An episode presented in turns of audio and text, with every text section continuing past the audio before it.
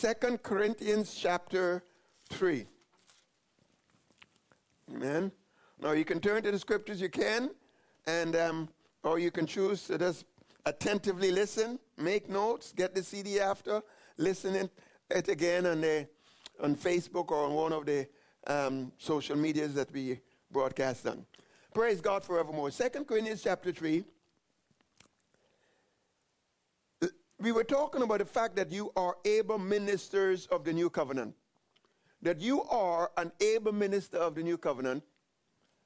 And today we're going to go a little further and talk about what, it's, what is required for you to be that able minister of the new covenant. Second Corinthians chapter 3, let's pick it up in verse um, pick it up in verse 4. And we have such trust through Christ towards God. Hallelujah. We have such trust through Christ towards God concerning you. Because you know, it is so awesome that it is not about you and your willpower, but it is about His might and His power to empower you. It is that He is able to work within you and empower you to will and to do His good pleasure. It is the fact that not your grace and your ability to follow after Him, but His ability to lead. He said, The sons of God are what? The sons of God follow the Spirit of God. No, no, no, no, no, no, no. The sons of God are led by the Spirit of God. Say, God is able. Say it again. Amen. You know, at the end of the day, it's all about the working of God and the Spirit of God. And all we do is we say yes and amen, believe and obey. That's it. And he, and he who has begun a good work will what? He will complete it. He will present you faultless before his appearing with exceeding joy. He will bring you to the place where you are so sanctified, holy in, ho- in the whole of your spirit, in the whole of your soul, and in the whole of your body. And he is faithful to do it. Say, God is able. I want you to make a switch on the inside of you that says, I am trusting in him. He can do it. He can do it. It is his responsibility to do it. It is the Holy Ghost that is the performer. He is the one that does the miracles. He is the one that raises the dead. It is Christ that upholds all things by the word of his power. It is God that watches over his word to perform it. And it is he, it is the gift of his faith in you that gives you the ability to believe. It is He that has shed abroad the love of God in your heart, and we could continue and continue and continue. But here is the point we have such trust through Christ concerning you that He is able to do it. Not that we are sufficient of ourselves to think anything of ourselves as being from ourselves, but our sufficiency, our enablement, our empowerment is from God. And because it is from God, we can do all things through Him that empowers and enables and strengthens us. And it is He who also, verse 6, and this is the verse, has made us sufficient or able are qualified as ministers of the new covenant. It did not say that he will make you he will make you to be able, sufficient, and qualified as an able minister of the new covenant. He said he's already done it. Say he's already done it. That is such a tremendously massive truth. That is the secret to faith. The secret to faith is not trying to get God to do this and get God to do that. The secret to faith is not striving to believe. You are a believer, it's who you are. Fishes don't strive to swim, they swim. Isn't that right? You don't strive to believe, you are a believer. Say, I'm a believer. And so,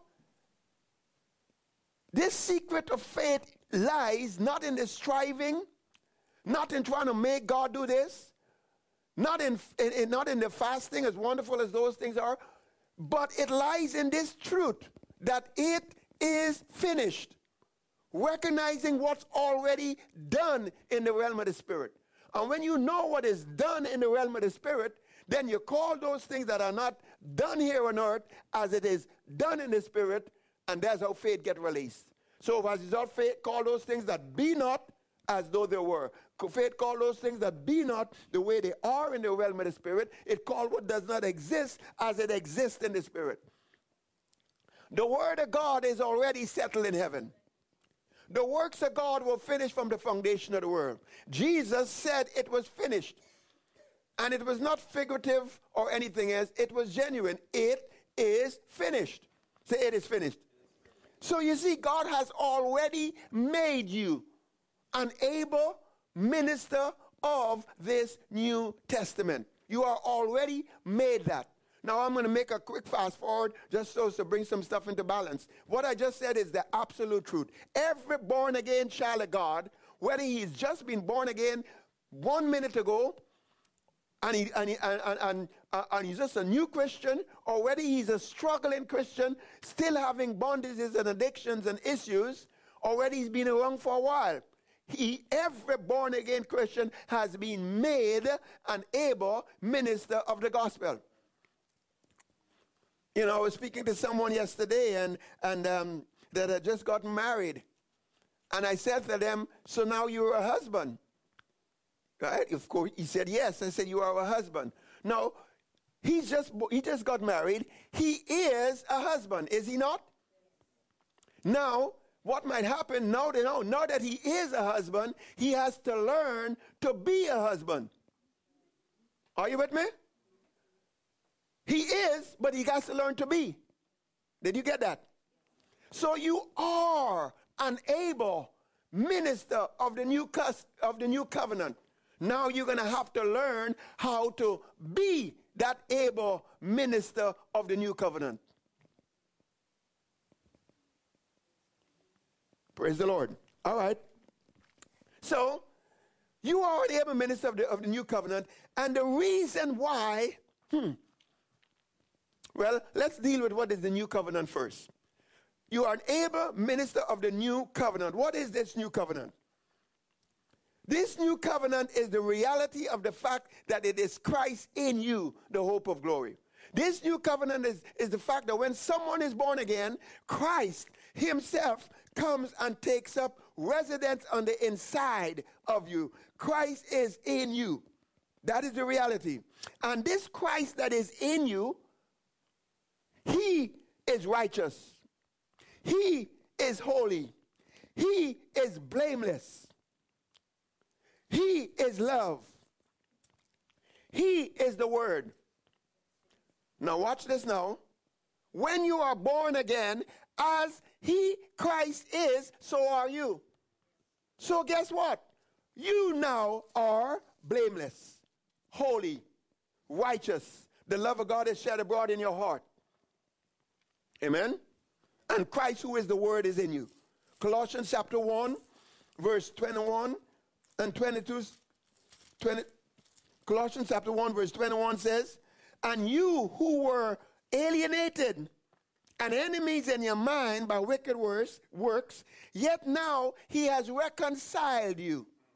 He has reconciled you. And the word reconciled means, at the root of it, it has to do with an exchange.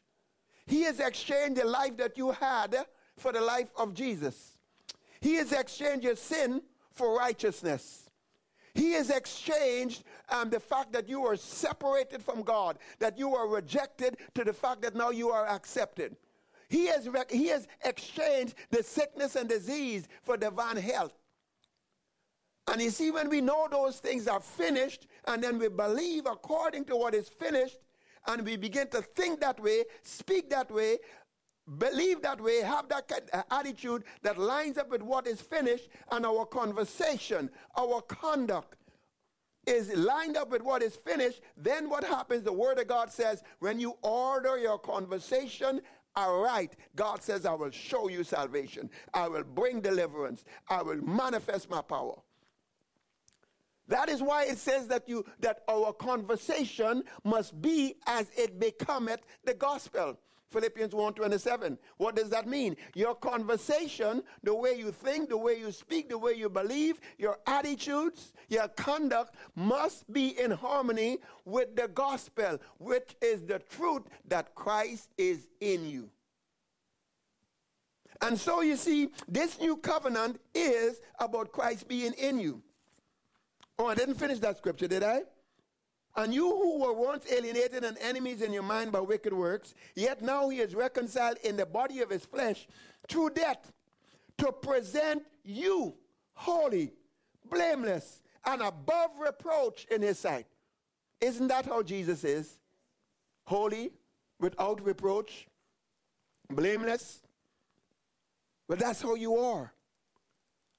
Christ is your life. All, all that Christ is he is in you. Colossians 2, verse 9 and 10 says that in Christ dwells the fullness of the Godhead bodily. And then it goes on to say, and you are complete in Him. The Amplified says, You are in Him, made full, having come to the fullness of life in Christ. You too are filled with the Godhead, with the Father, with the Son, the Holy Spirit and you reach full spiritual stature. And Christ is the head over all. What am I saying? Christ and all that he is is in you. As he is, so are you in this world. Colossians 3, verse 3 and 4 says, You are dead. You died with Christ. You were crucified with Christ. Nevertheless, you live. But it's not you, it's Christ that liveth in you. You are dead, your life is hid with Christ in God, and when Christ, who is your life, shall appear, Christ is your life. One of the biggest challenges for believers is to take a hold of the identity of who they genuinely are in Christ. Their identity still tends to be what, what, their, what their race is, what their background is, what their history is, what their education is, what people say about them as opposed to who God has made them. Christ is your life. You are a son of the living God. You are God's workmanship. You are a product of his perfect sacrifice. Blessed be the name of the Lord. And as he is, so are you in this world. So this new covenant is about that. And this new covenant, because it is about that, this covenant is also about the reality of righteousness. Say righteousness. Back to 2 Corinthians chapter 3. We had just read verse 6. Who also has made us sufficient as ministers of the new covenant, not of the letter, but of the spirit. For the letter kills, but the spirit gives life. But if the ministry of death, written and engraved on stones, was glorious, that's what the old covenant that Moses walked under, walked under when he wrote, when God wrote on the tablets of stones and so on and so forth. If that was glorious, so that the children of Israel could not look steadfastly at the face of Moses because of the glory of his countenance, which glory was fading away. How will the ministry of the Spirit not be more glorious? That's where we are in. We are in the ministry and the dispensation of the Spirit of God. For if that ministry of condemnation, under the law, people were condemned, and if that had some glory, how much more, now listen to this, the ministry of righteousness exceed much more in glory. We are in this this new covenant is a covenant of the spirit of God. It is a covenant of the dispensation of the Holy Ghost. It is a covenant and it is a it is a ministry of righteousness. It's the dispensation of righteousness. Which is to say, then, that you being an able minister of the new covenant, then you are a minister and you have a stewardship, says stewardship, over the communication of the fact that Christ is in you, the hope of glory. You have a stewardship and a responsibility of the communication both in word and in deed and, and in every manner of, the, of this of this truth about righteousness, the oneness that man has with God in Christ, so that he can live in a place free from condemnation, guilt, shame, insecurity. Why? Because his sins have been forgiven, they've been removed completely, and in his life and in the sight of God, he, he as if sin has never been. So there's no guilt, no shame, no insecurity, no inferiority. He's totally accepted with God and he's with right standing. Every believer has that responsibility and is called to that ministry or stewardship, so to speak. Are you with me? All right. Okay, so there's more to righteousness as well. So the essence of this new covenant is it is about Christ in you and it is about righteousness. In fact, Romans chapter 1, verse 16 and 17 basically says, and I'm going to just put it plainly and then I'll break it down. Romans 1, verse 16 and 17 says the whole essence of the cross, Jesus going to the cross and all of that, Jesus coming, dying, burying, resurrecting, shedding his blood, and going through all of that was for this purpose that the righteousness of God would become available to mankind.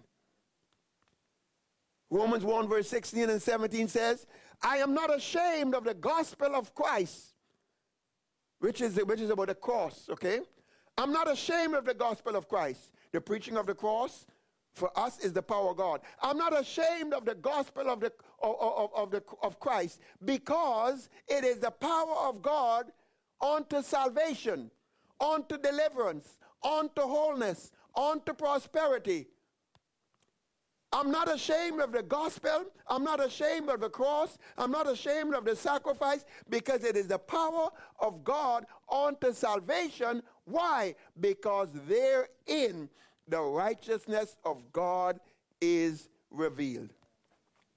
In other words, Jesus went through all of that. What? To make righteousness available. That's the, eh, that's the distinct aspect of the new covenant. Amen?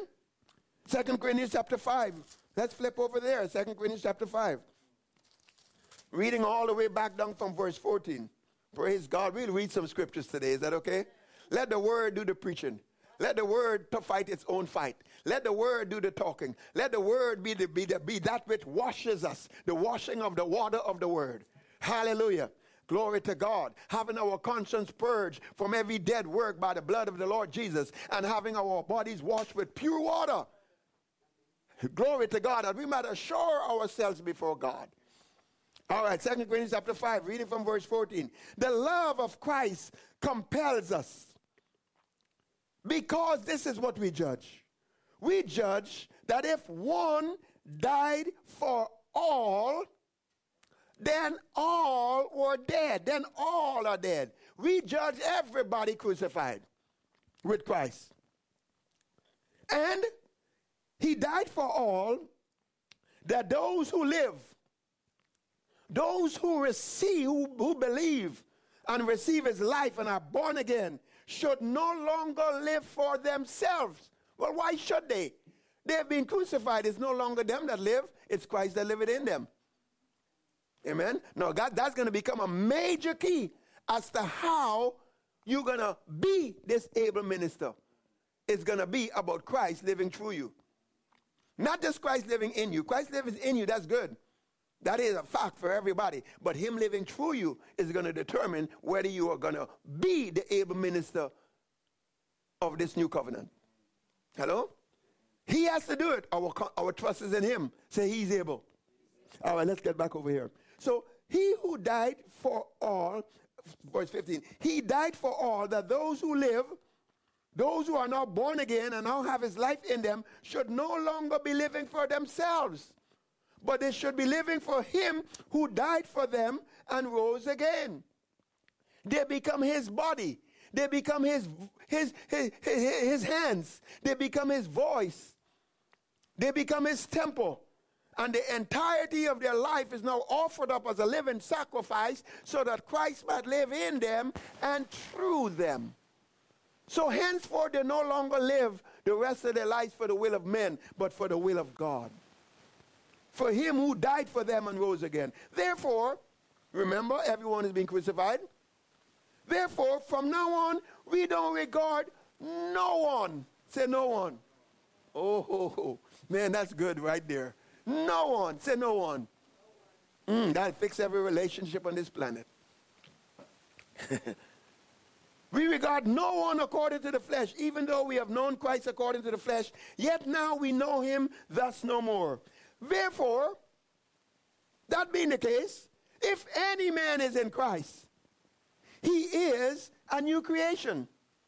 Old things have passed away. He was crucified. Old things have passed away. Old man was buried with him, that's gone. All things have passed away, and behold, all things have become new. He's got a new name, he's got a new life. He now has the life of Christ. He's been born again to a living hope. He's been raised up together with Christ. He's been made to sit together with Christ. He's, up, he's obtained an inheritance. All things have passed away. Behold, all things have become new. Now, all things are of God. Everything in his born again spirit is of God. In his born again spirit is the joy of the Lord. In his born again spirit, there's peace, the peace of God. In his born again spirit, there is love. The love of God has been shed abroad in his heart. In his born again spirit is righteousness. His born again spirit is created in righteousness and true holiness. In his born again spirit is the entire essence of the nature of God, which is what qualifies him to be that able minister. He is, you and I are qualified, every born again person, no, regardless of where he's at in his maturity or lack thereof, still has the entirety of the nature of God in his spirit. Amen? And and the essence of his born again spirit of that new man is the life of Christ and the nature of God. His position is in Christ far above principalities and powers. Blessed be the name of the Lord. That's the very essence of his being. And that's the reason why he is qualified. He is qualified because of who he is in the essence of his being, which is the nature of God. And he's qualified because of what he has, what is now his in this new birth. Can you see that? Okay, we, we, we get, we'll continue some more, but say I'm an able minister. Everyone, you've been made that. you've been made that. Now the question is, you need to be that. And for you to be that, you're going to have to let Christ not just live in you, He's living in you anyway. right? But you're going to have to let Him live through you. Say that. Say through you. It's going to come down to that. In this, me- in this message, simple at the end of the day. I think it is. Glory to God. Hallelujah. Therefore, if any man is in Christ, he's a new creation. All things have passed away. Behold, all things have become new. And now all things are of God, who has reconciled us to himself. He's made that exchange through Jesus Christ and has given us this ministry, this ministry of reconciliation, that an exchange has taken place on the cross. That is, that God was in Christ reconciling, making an exchange, the world to himself, not imputing their trespasses to them and has committed unto us the word of reconciliation. That's all about righteousness. Letting men know that God is not imputing their sins and trespasses against them, but that when Jesus was raised up on, on the cross, he took all the judgment. Amen? John chapter 16, verse, let me finish this first. Now then, we are able, we are ambassadors of Christ. Every believer is an ambassador. Every believer is an able minister. Every believer is a preacher. The Lord give the word, and great is the multitude of them that publish it. How shall they hear unless they've been told, unless somebody tell them, unless somebody preach it? Now then we are, how can they believe in what they have not heard? So then we are ambassadors of Christ, this life that is in us as though God were pleading through us to mankind on Christ's behalf. be reconciled to God and receive the exchange. because you see, verse 21, he was made to be sin for us, for you, for that murderer, for that, for that, for that um, uh, violator. He was, Jesus was made to be sin for, for that person, for each and every one of us, so that we might be made the righteousness of God in Christ. Jesus didn't commit sin, he was made sin. We didn't commit righteousness, we were made righteous. It is a gift. It is a free gift that comes only by believing. That's all it takes. So there is this. So this here again, what is this all about? The essence of this new covenant is about righteousness. John chapter 16, verse 8 11, you don't need to turn to it, but it says, when the Holy Ghost has come, he will convict. Convict. Say convict. When you're convicted, you become a convict. Amen. Like as I said last week, the whole thing is you need to be convinced. You need to recognize I'm guilty. I'm guilty of being an able minister of this new covenant. Put up, lift up your hand, surrender. Say, I am guilty of being an able minister of this new covenant. I surrender. I accept it. I'm guilty. I'm a convict of this new covenant. Amen? Amen? Anyway, when the Holy, it says in um, John chapter 16, 8, 11, that the Holy Ghost will convict the world of sin, of righteousness, and of judgment. Of sin because of them not believing on Jesus. Because of them not believing on Jesus, he didn't say he was going to convict them of all their crimes, of the murder, of the child molestation. He didn't say he was going to convict them of those things, and those things are wrong. But he said he will convict them of not believing on Jesus. Unbelief is what he's going to convict them of. They're going to be found guilty in that one and he will convict them of righteousness because Jesus has risen from the dead. Because of resurrection, he convicts them of righteousness. You know, salvation is so easy. If you simply believe in your heart that God has raised Jesus from the dead and you confess him as Lord, bam, you get saved. And of judgment, because the prince of this world, which is the devil, is judged. Which means what? He is in a place where there is no forgiveness for the devil, there is no redemption for the devil, there is no second chance for the devil. He has got a one way ticket straight to hell and the lake of fire. And anyone that remains attached to him, they go with him. Amen?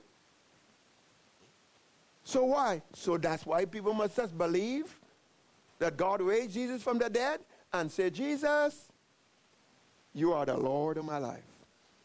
But what's that all about? That's about righteousness. This new covenant is about righteousness. All right. So, your born again spirit is totally, completely qualified to be that able minister. Colossians 1 verse 12 says that the blood, it says that um, he has made us meet or able or qualified to be partakers of the inheritance of the saints in the light. And if we read into it, you will see it is the blood of the Lord Jesus Christ that makes you qualified. Amen? It is the blood that makes you qualified. Hebrews chapter 10, reading from verse, verse uh, 10, it talks about Jesus' sacrifice by that will, we've been sanctified, set apart through the offering of the body of Jesus Christ once for all. Every priest stands ministering daily, offering repeatedly the same sacrifice, but it could never take away sins. What Jesus offered, that took away sins. But this man, after he offered one sacrifice for sins forever, he sat down. Why? Because it was finished. He sat down at the right hand of God. Glory to God. And from that time, say from that time, he's just been waiting till his enemies be made his footstool. Why? Because he knows it's finished.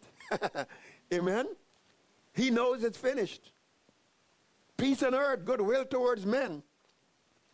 For by that one offering, he has perfected forever those who have been sanctified.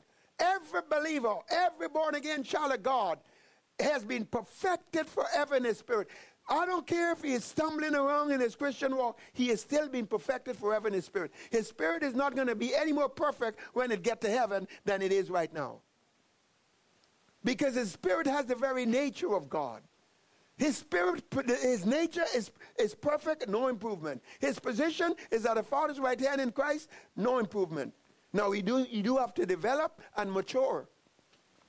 He has to learn to be sensitive to the, to the Spirit, and he has to learn to function in certain things. It's like a baby. The baby is born. This baby has absolutely no imperfections, no birth effects, but is perfectly pure, holy. Everything is perfect and right. All of its nature is wonderful. That baby also has a, has a position that came from his parents, where it's a, that baby is a son, an heir, child of the king, whatever the case might be. So he's perfect in his nature, perfect in his position, but that baby has to grow up. The baby has to learn to communicate. The baby has to learn to recognize their parents' voice.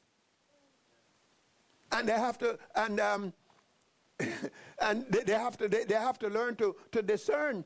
They got to learn to various functions. So there is that growth process. But that's not in the area of the perfection in the nature and the perfection in your position.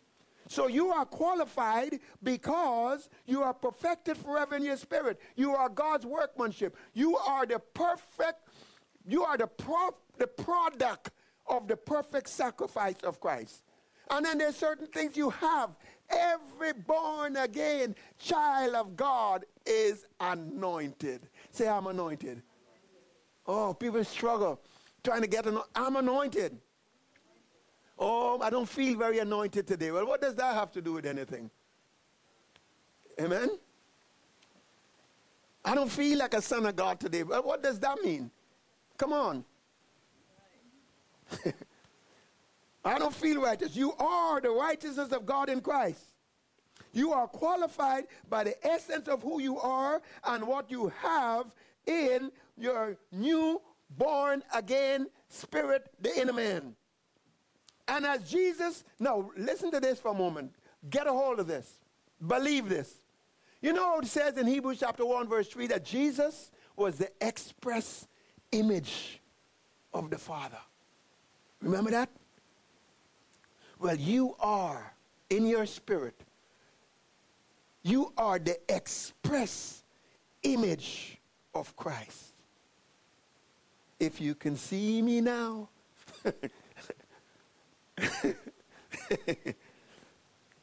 Jesus said to um, Philip, I think it was, he said, If you see me, you see the Father. Well, the truth of the matter is, if anyone can see you in your spirit, they see Jesus. That is why Jesus said, Look here. In, in John chapter 12, verse 20 to 24, you could go read it when they came to disciples, when they came to Jesus and said, Jesus, these folks are coming from, from various parts of the world and they're here and they want to see you. Right? Jesus, they want to see you. And Jesus answered and said to them, Except a corn of wheat fall into the ground and die, it abides alone. But if it died, it would bring forth much fruit. Well, what kind of answer is that? Jesus, the people want to see you. Jesus says, Look here. They're coming up from all over the world and they want to see me. But here, look, I am but a seed. And if I, as a seed, would be planted into the ground, when I come up, I'm going to be multiplied. And it's not going to be a single seed anymore. And every one of you, I will be reproduced in every one of you. And wherever you are, that's where I'll be. And you will go into all the world. And whenever they see you, they'll see me so that they don't have to come here to Jerusalem. You go into all the world because you are my able ministers. You are my ambassadors. You carry my life. And if you will live in a place of intimacy with me, And this is eternal life that we might know him. If you live in a place of, of, of, of that intimate oneness with me, to the point that you would allow me to flow through you, I will do great exploits. And the works that I do, you'll do also. Because they that know their God, that are intimate with Him, will be strong and do what? God wants great exploits to be done.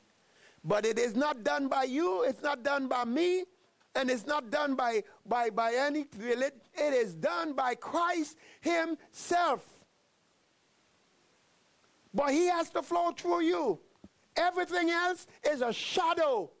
All the other religious concepts and ideas are, are almost a joke.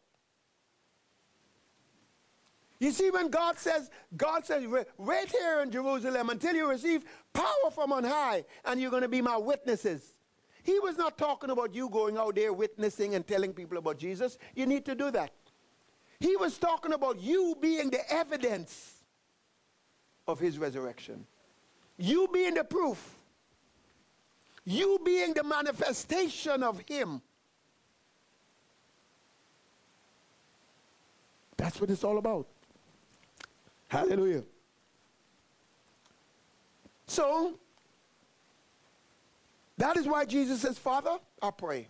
The glory you give me, I've given them. And I've given them this glory, John 17, 21 and 22, that they may be one as, as you and I are one. There is that righteousness.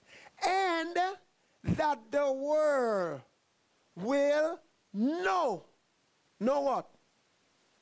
Know that God sent Jesus will know that Jesus is alive. Your life and my life, as we be the able ministers of this new covenant, is proof that Jesus is risen from the dead. And the reality of him being risen from the dead is what brings people into righteousness.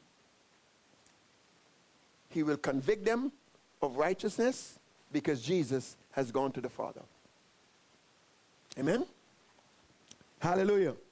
We've got this treasure in earthen vessels that the excellency of the power may be of God and not of us. Say, I'm convicted. I'm guilty. I'm guilty of, put your hands up again. I am guilty of being an able minister of this new covenant. Amen. Now, so now that you know that you're able minister, right? Now, as I said, you know that you are. Now you know that you are. Now you need to be. Now you need to be. And I give you that little analogy about a husband. He, you know, he's a husband, but now you got to learn to be a husband. You got to learn to be an able minister. Here's a, nice, a next way of seeing this. To be this able minister, you have to be you have to be the extension of Christ. Does that make sense? You've got to be the extension of Christ. I wrote this phrase down. I said, Christ must live his life in, in you and through you. And as I was sleeping during the night, I, I got up and I, and, and I literally heard the Spirit of God saying, No, no, no, no, no, no, no, correct that. So I've corrected it. It's not that Christ must live his life in you and through you. No. Christ who lives in you. He lives his life in you, but he must live through you. He already lives his life in you. That's not the issue. But he must live his life through you for you to be the able minister. We got to literally become his body. You got to literally become his mouth. You got to literally become his voice. You got to literally become his hands. You got to literally become his feet. And this is what, let me read this scripture to you. First John chapter 4, verse 9. This is what it's all about. This is what Christianity, this is what being born again is all about. There is absolutely no religion whatsoever that can make the claim that God lives inside of me. Amen. This is the only, I mean, this is what makes us different.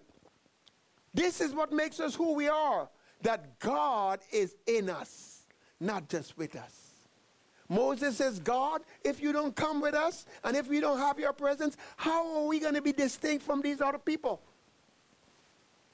Say the presence of God. So First John chapter 4, verse 9 says, In this, okay, in this the love of God was manifested towards us. That God sent his only begotten Son into the world. Yes, to die for us, but why? That we might live through him. Jesus came, died, was resurrected. Why? Why did he go through all of that? That we might live through him and that he might live through us. For when you drop down to verse 17, it says, The love of God has been perfected.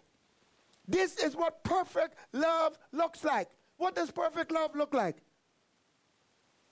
As He is, so are you in this world.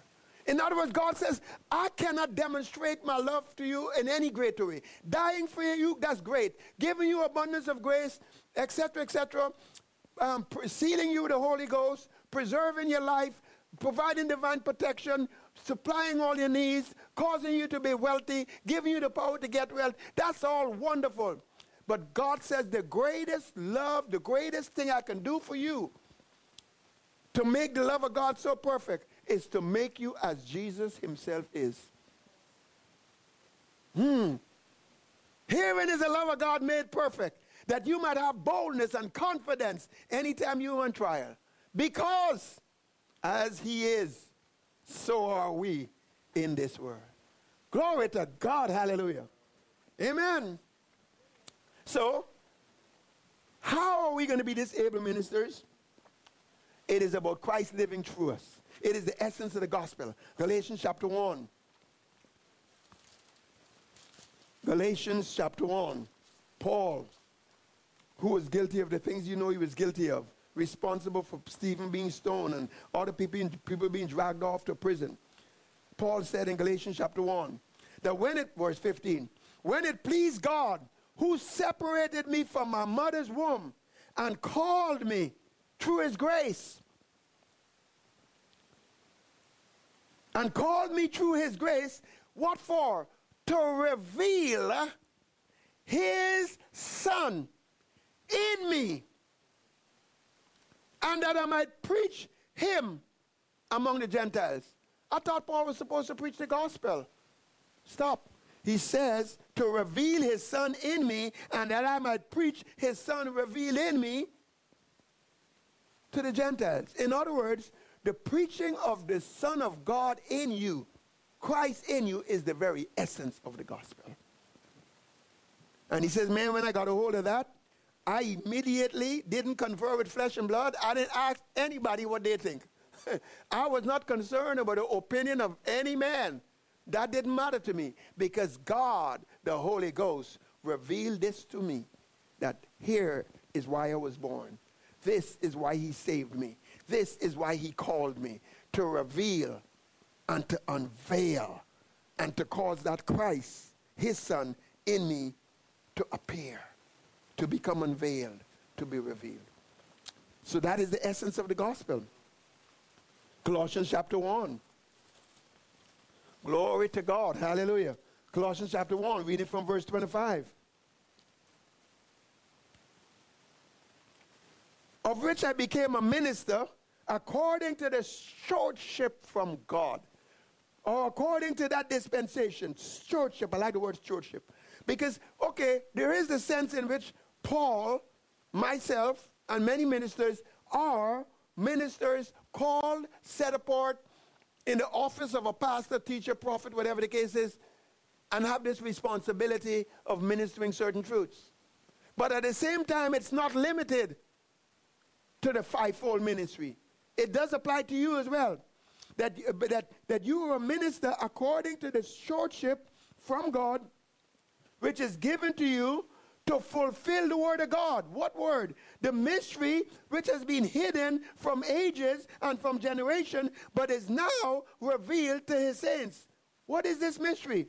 To them that God willed to make known what are the riches of the glory of this mystery among the Gentiles, which is Christ in you. Say Christ in me. The hope of glory. Him we preach. See? You see what we preach? Christ in you, the hope of that's the gospel. Warning every man, teaching every man in all wisdom, that we may present every man perfect in Christ. I, I said last week, and I'm, I, as for this, the Lord's ministry house, right now, there's an absolute laser focus on one thing, and that is accomplishing what God has called us to do which is to present every man perfect in Christ, which is to bring every man into a place of maturity. What does maturity look like? Maturity looks like a tree of righteousness planted by the Lord that grows up and have lots of branches to the point where others could come and shelter underneath it. It is to make every believer become established in the character, in the nature of God, in the oneness with Him, in the authority of Christ, in the right standing and the freedom from condemnation as if sin has never been, and to know their rights and privileges and authority as a son of God. To present every man mature in Christ. That's the gospel. And the truth of the matter is, it is also who you are. You, Galatians 2.20 says, you have been crucified with Christ. And it's no longer you that live, but it's Christ that liveth in you. That's who you are. The old has gone, has been crucified. Now it is the life of Christ that is now your life living in you and needs to live through you. The revelation of righteousness, when you break it down, is that oneness that you have with God in Christ. It's no longer you, but it's Christ that liveth in you. Galatians 2, verse 21 declares that when you divide it. Hallelujah. Now, let me make a statement. If you would let Christ live his life through you, the degree to which you allow him to live through you will be the degree to which you will be effective as an able minister of this new covenant and of the gospel. That is the reason why Paul prayed in Ephesians chapter 3, verse 16, that God, God will strengthen with might by his Spirit in the inner man, and that Christ might dwell in your heart by faith, not just in your spirit, but that he would take up residence in the soul chamber of your heart. And that you'd be rooted and grounded in the love of God, in the character of God, in the righteousness of God, in the nature of God. And that you would expand and know the length and the breadth and the depth and the height and as you become expanded in this nature of God, you will become filled with all of the fullness of God. And then God will be released to do exceeding abundantly above and beyond what we could ever ask or think. And all would be to his glory. That's why Paul prayed that. What was he talking about? He was talking about the fact that the Holy Ghost might expand us strengthen us in our innermost being so that Christ will begin to ooze out of there and come over into the realm of your soul and that you'll become so established in this nature that you'll be able to now begin to do the works of God. The works that He had prepared for us to walk in from before the foundation of the world. And that that Christ will be made manifest. But that Christ flowing through us is dependent on what? That Christ flowing through us, the degree to which He does, is the very degree of, of, of our maturity, is the degree to which we are able ministers. Philippians 4, verse 19, Paul says, I travail again. I travail again that Christ might be formed in you. What do you mean formed in you? I thought you already have Christ when you're born again. He's talking about in your soul area. Acts chapter 4 and verse 2. Glory to God. Hallelujah. Acts chapter 4, verse 2. Now listen to this here. and this is, this, is, this is interesting because it is, um, anyway, this is unbelievers that were saying this. Now, as they spoke, in, verse 1, as they spoke to the people, the priest, the captain of the temple, and the Sadducees came upon them, being greatly disturbed that they taught the people and preached. I think the Old King James says, through Jesus. Anybody have any Old King James? Okay, anyway, I think the old uh, King James says that they taught, they taught the people and they preached through Jesus the resurrection from the dead. You know, even as I'm speaking to you today and I'm saying how he needs to, he needs to, he wants to flow through us. I have a responsibility here as I stand here to speak as an oracle of God, and so that it must not just be me, but it must be Him speaking through me. Are you with me? Because those words are spirit and those words are life. Those words have the power to penetrate the dividing of the soul and the spirit and the joints and the marrow. Amen? Hallelujah. So, what needs to happen? What does it take for Christ to live his life through you? Living his life through you, even to the point that his life becomes your experience. Living his life through you to the point that everyone that you touch begin to experience him. Here in this passage in Acts chapter 4, verse 2, it was the Sadducees and the priests and the captain of the temple. They were the ones that were saying that these people are teaching the teaching and preaching through Jesus. They must have experienced something. Think about it. Amen. Think about that. Can you imagine this? That we must, this thing must become so, the, the reality of Him flowing through us. That that becomes our experience, but it becomes the experience of those round about us. Glory to God. Now, what's it going to take? Number one, you must develop this consciousness that Christ is in you. You must develop this awareness that you are one with him. You must develop this issue that, that, that, that Christ is in here all the time. You must know that you are the righteousness of God. 1 Corinthians 15 54 says, Awake to righteousness. 2 Corinthians 13, verse 5, you don't need to turn to it, but it says, Examine yourself. 2 Corinthians 13, verse 5, examine yourself to see whether you are in the faith. Okay, all right, let's read it in. 2 Corinthians 30, verse 5, examine yourself as to whether you are in the faith. Test yourself. Do you not know yourself that Jesus Christ is in you? unless indeed you are disqualified. You're a reprobate. In other words, if you, in other words, you need to examine yourself whether you're in the faith. And the answers to whether you're in the faith or not is whether you know that Christ is indeed in you. Did you get that? So we must first develop that consciousness. First Colossians, Corinthians chapter 6, verse 17 says, He that is joined to the Lord is one spirit. Verse 19 and 20 says, Know you not that your body is the temple of the living God, that you've been bought with a price? Therefore, you are to glorify Him in your body and your mind, which are God's. What is this talking about? It's talking about having this conscious awareness of this oneness. Say, Holy Spirit. You got to develop a consciousness, this righteousness consciousness, this Christ inside mindedness. Why? Proverbs 23, verse 7 says, As a man thinks in his heart, so is he. Don't you want to be as if Christ is indeed in you? Well, you got to think that way. As you think that way, that's how it's going to become. That's going to become the evidence of your life. How does this happen? It comes by meditation. You've got to mutter in your voice. You got to mutter, I'm the righteousness of God. Christ is in me. Sometimes you just got to put your hand on your belly, and just to remind yourself he's right here. But you got to develop that awareness. And when you meditate, when you mutter, when you mutter, Christ is in me, greater is he that is in me. God himself lives on the inside of me. His throne is right here. I live in his presence. His presence is in me. He never leaves me, he never forsakes me. If he never leaves, then he never leaves. If he never leaves, then he must be here all the time. You know, right? but you and you see when you meditate, then it is gonna come upon it, and bam, there's a revelation to you. And over time, that revelation will produce a transformation in your life. Because that revelation will cause a motivation in your life, and then you're going to start taking certain actions. And when you start taking actions, fruit comes up. Transformation takes place.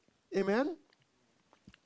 Now, so from this place, then, just as we wrap this up, from this place of this consciousness of righteousness, there are five areas of Christ's life that he wants to manifest. There are five areas, let's say, of your life, five areas that needs to be in your life where Christ want to manifest himself in those areas, so to speak. All right? And they're all coming from this mindset. Oneness with him. Christ is in here. Christ is in here. I need him to function. Where do I need to function? Five areas you need Christ to function and manifest. Number one, prayer. Number two, fellowship with God with, and with the Holy Spirit and with the church. So, number two is fellowship. Number three, worship. Number four, the word. And then number five, evangelism. Now, by evangelism, it is not limited to reaching the lost, it absolutely includes reaching the lost. Jesus says he come to seek and save the lost. You know, as I say, the, reaching the lost is God's heartbeat. It absolutely includes that. But it also includes setting the captives free. It also includes encouragement to other believers, provoking them to love and to good works. It also includes making disciples, mentoring, helping others. So those five areas, in other words, in other words, then, as you, in other words, Jesus wants to take over your prayer life. He wants to, because the effectual fervent prayer of who? Avail it much. He wants you to, he wants to, to he's like he wants to have fellowship with God the Father and with the Holy Ghost through you. And, and, and we're going to come back and, and study this out, okay? And he wants to worship. He said the Father seeks such to worship him in spirit and in what? Truth. He said that's what the Father desires. And he says, I always do those things that please the Father. Do you think he wants to worship the Father through you? Think about that. Okay. And then, of course, the Word. in Luke chapter 4, verse 15, the Bible says, as, it, as was his common practice on the Sabbath, he went into the synagogue. What do you mean it was his common practice? And that that's what he did. When time for church, he went to church. and then he took the book and he found the place where it was written. As was his custom, it says. That was the word.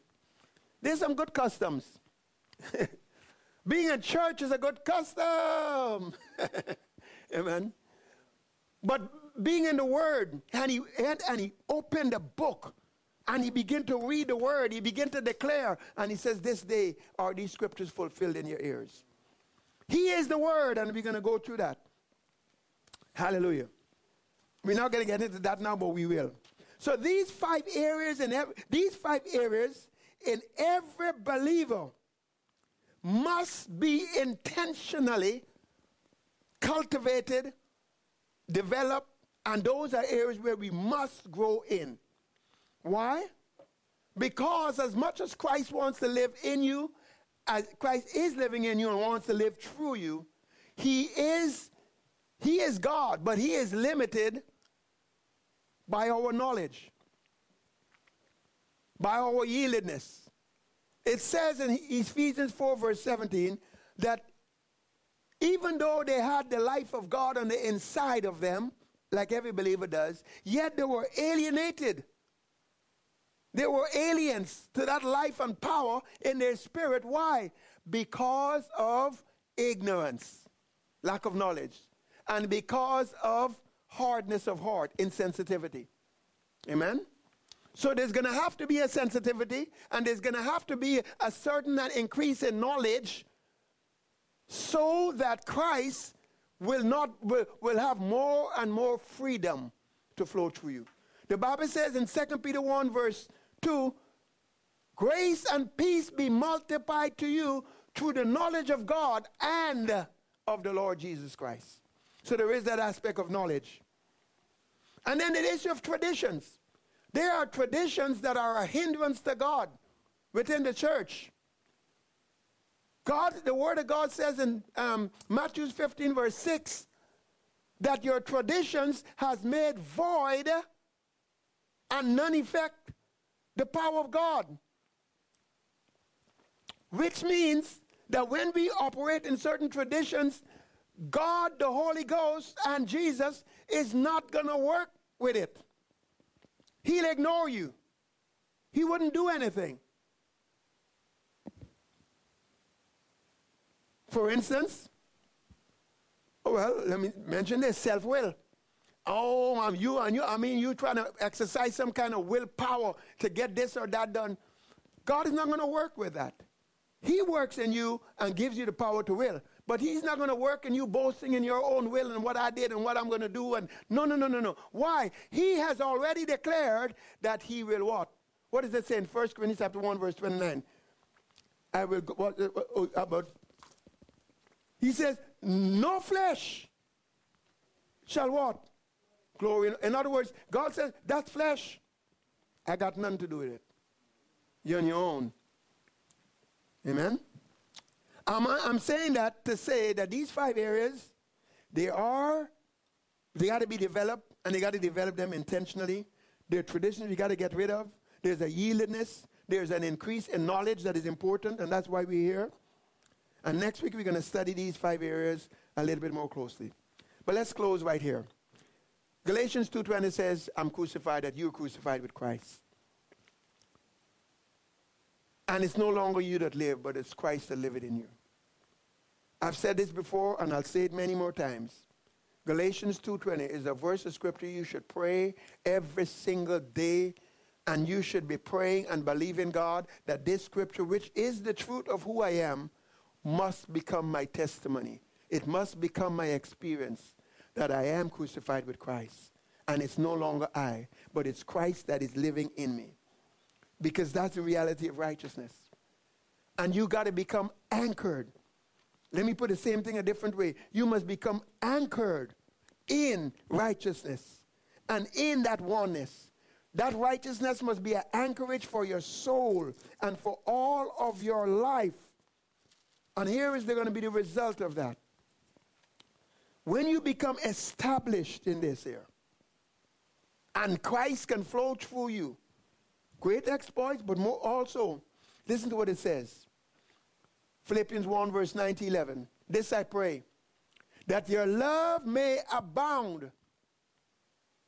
And love is unselfishness, by the way. Similar, close. And your love may abound still more and more. You're going to become less and less, it's going to be less and less of self will abound more and more in knowledge, intimacy, and in all discernment. Why? So that you can approve and choose the things that are excellent, and that you'll be sincere.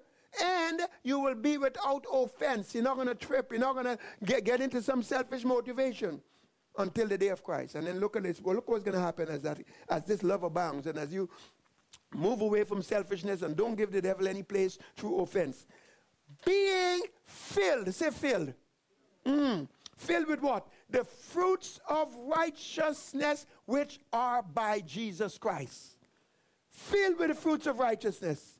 That means you are going to be increasing in the fruits of righteousness. That means what? What is the fruit of righteousness? What does the fruit, when you see tomatoes, what kind of tree is that?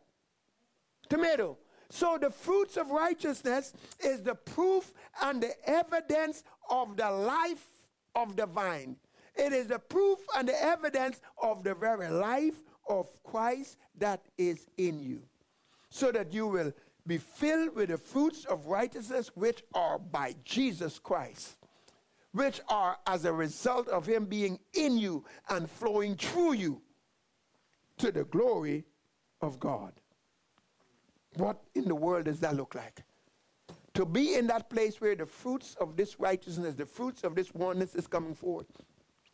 Isaiah 54 says, and verse 14 says, when you're establishing that, you're going to be so far from oppression, you will not fear. When you establish, in fact, that you are crucified, what people think don't, don't matter. Impressing them one way or the other, th- those things are gone. People's accusations, what they have to say about you, falls to the ground. And I've even, uh, you know, and as, as I'm studying this out, I'm even seeing some areas and some realms in the area of prosperity where God says, I will teach you to profit. And if you would hearken to me, then your peace, your prosperity is going to be like a might, is going to be like a river. And your righteousness like waves of the sea. Just keep on coming. Splash, splash, splash. Hallelujah. Hallelujah. But where does it start? First, let's begin today by deciding, you know what? I have to develop this consciousness of righteousness. I'm one with Him, He is in me. It's not me living here, it's Christ living in me. His life needs to flow through me. And make that dedicated decision. Amen? And be prayerful about it. Be daily about it. Be consistent with it. And watch Him work. And then we're going to look and see how can you function in these five areas. If you're not, if you're not already, then we got to get it in place. Prayer, worship, fellowship, the Word of God, and evangelism.